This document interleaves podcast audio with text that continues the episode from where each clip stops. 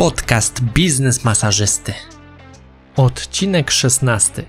Pięć rzeczy, o których chciałbym wiedzieć, zanim zostałem masażystą. Cześć, nazywam się Karol Sobczyk i witam Cię w podcaście Biznes Masażysty, źródle wiedzy wszystkich terapeutów, którzy chcą założyć i rozwinąć własną firmę.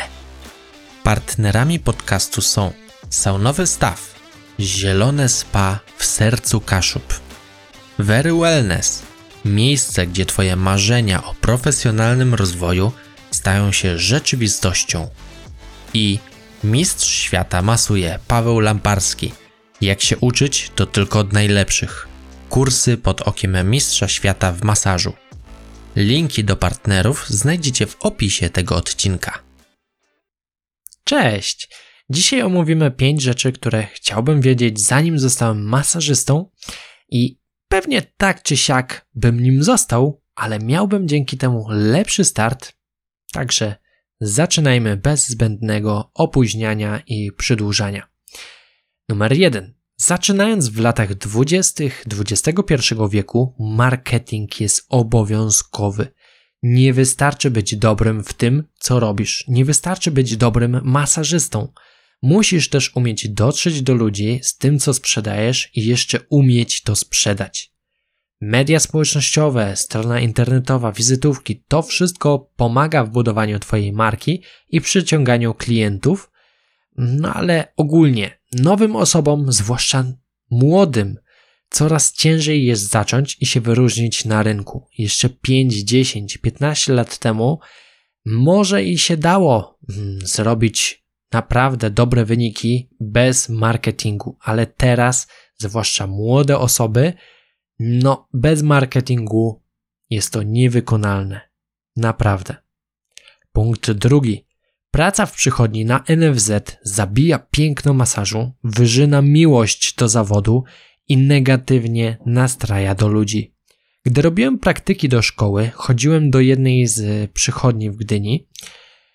Niestety, ale tam, gdzie jest NFZ, tam masaże to tylko namiastka dlatego że masaż trwa 15 minut.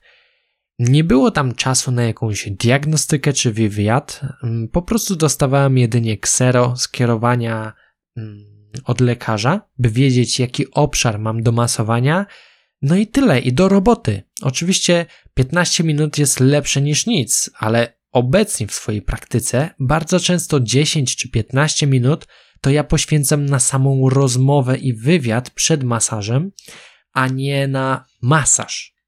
Inna sprawa, że w przychodniach jest tak negatywna atmosfera, że to jest niesamowite. Można nie wierzyć w złą energię i tak dalej, ale pracując tam, a robiąc e, po godzinach prywatne masaże, czułem się zupełnie inaczej.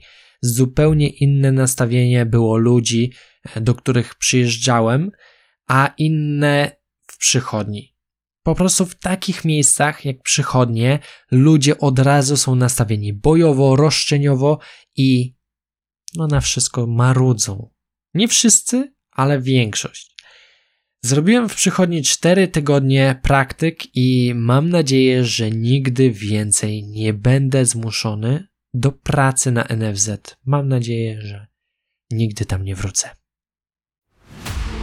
Uwaga, krótka przerwa. Jeśli dalej słuchasz tego odcinka, to znaczy, że chyba Cię zaciekawiłem. To świetna wiadomość. Pamiętaj zaobserwować ten podcast w swojej ulubionej aplikacji podcastowej lub na YouTubie, jeśli tam właśnie jesteś, by nie przegapić kolejnych dawek wiedzy biznesowo-prawnej dla masażystów. Zrobione? No to wracamy do odcinka. Numer 3. Trzeba inwestować w dobry jakościowo sprzęt. Niby oczywiste, i niby każdy o tym wie, ale mimo to ludzie kupują najtańsze pokrowce na stół do masażu, najtańsze stoły po 300-400 zł, czy najtańsze oliwki z popularnych drogerii. No, koszmar, koszmar. Nie wiem, jak to inaczej nazwać. W zeszłym tygodniu sprzedałem swój stary stół do masażu, który od ponad dwóch lat stał nieruszany. Przed oddaniem wypakowałem go i sprawdziłem, czy wszystko jest z nim w porządku I mimo, że nie był to jeden z najtańszych stołów, to był tak niegramotny, ciężki i ogólnie niewygodny w porównaniu do mojego obecnego stołu, mojej Luny Light z Aveno Life, że zacząłem się zastanawiać, jak ja mogłem na nim pracować. Naprawdę, to realnie zacząłem się zastanawiać. Swoją drogą, to mam torbę na stół w formie plecaka i już chyba nigdy nie wrócę do torby na ramię. Jeśli chcecie, to nagram osobny odcinek podcastu, w którym omawiam temat pokrowca na ramię i plecaka.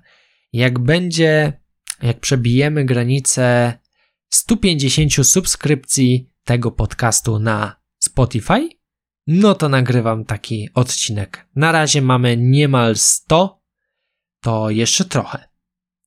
Także się postarajcie, kto mnie słucha, a nie subskrybuje jeszcze tego podcastu, to czas najwyższy. A teraz wracamy. Punkt czwarty. Masaż nie musi boleć, by był skuteczny. Zaczynając naukę, miałem w głowie takie pewne przeświadczenie, że masaż robiony w celach terapeutycznych musi boleć. I oczywiście nie jest to prawda, ale nauczyłem się tego dopiero później. Czasem wystarczy zrobić na przykład kilka powtórzeń więcej danej techniki masażu i efekt będzie taki sam, jak, jak gdybyśmy użyli większej siły przy mniejszej ilości powtórzeń. A innym razem wystarczy zrobić daną technikę po prostu wolniej, by była mniej nieprzyjemna. Idealnym przykładem będzie na przykład rolowanie, które jeżeli zrobimy szybko, to będzie ultra bolesne i mm, nieprzyjemne, a jeżeli zrobimy to bardzo powolutku, to będzie to po prostu niekomfortowe, e, ale raczej do przeżycia. Zazwyczaj moi pacjenci przeżywają. Numer 5. Pacjent ma w dupie Twoje wykształcenie. Ono się dla niego w ogóle nie liczy. Może to trochę smutne, ale w ciągu ostatnich czterech lat o moje wykształcenie zapytało może z 8 osób tylko. I przynajmniej trzy osoby pytały o, o to moje wykształcenie tylko z czystej ciekawości, a nie z chęci upewnienia się, czy ja jestem masażystą e, i czy wiem, co w ogóle robię. I nikt też nie zażądał ode mnie pokazania dyplomu zawodowego, tylko uwierzyli na słowo, że jestem technikiem masażystą i tyle. Także mm, taki wniosek, że dla klientów, pacjentów liczy się w sumie tylko jedno: czy zrealizujemy, czy pomożemy im w ich potrzebie. Na przykład, jeżeli kogoś bolą plecy, to czy zmniejszymy mu ten ból, lub całkiem e, go nie wyeliminujemy. Lub jeżeli komuś zależy na zrelaksowaniu, to czy po masażu będzie wypoczęty, zrelaksowany. Trochę smutne, ale prawdziwe. I to tyle na dziś. Szybciutko. Dziękuję za wysłuchanie e, tego odcinka. Mam nadzieję, że coś tam wyciągniecie, może macie podobne przemyślenia.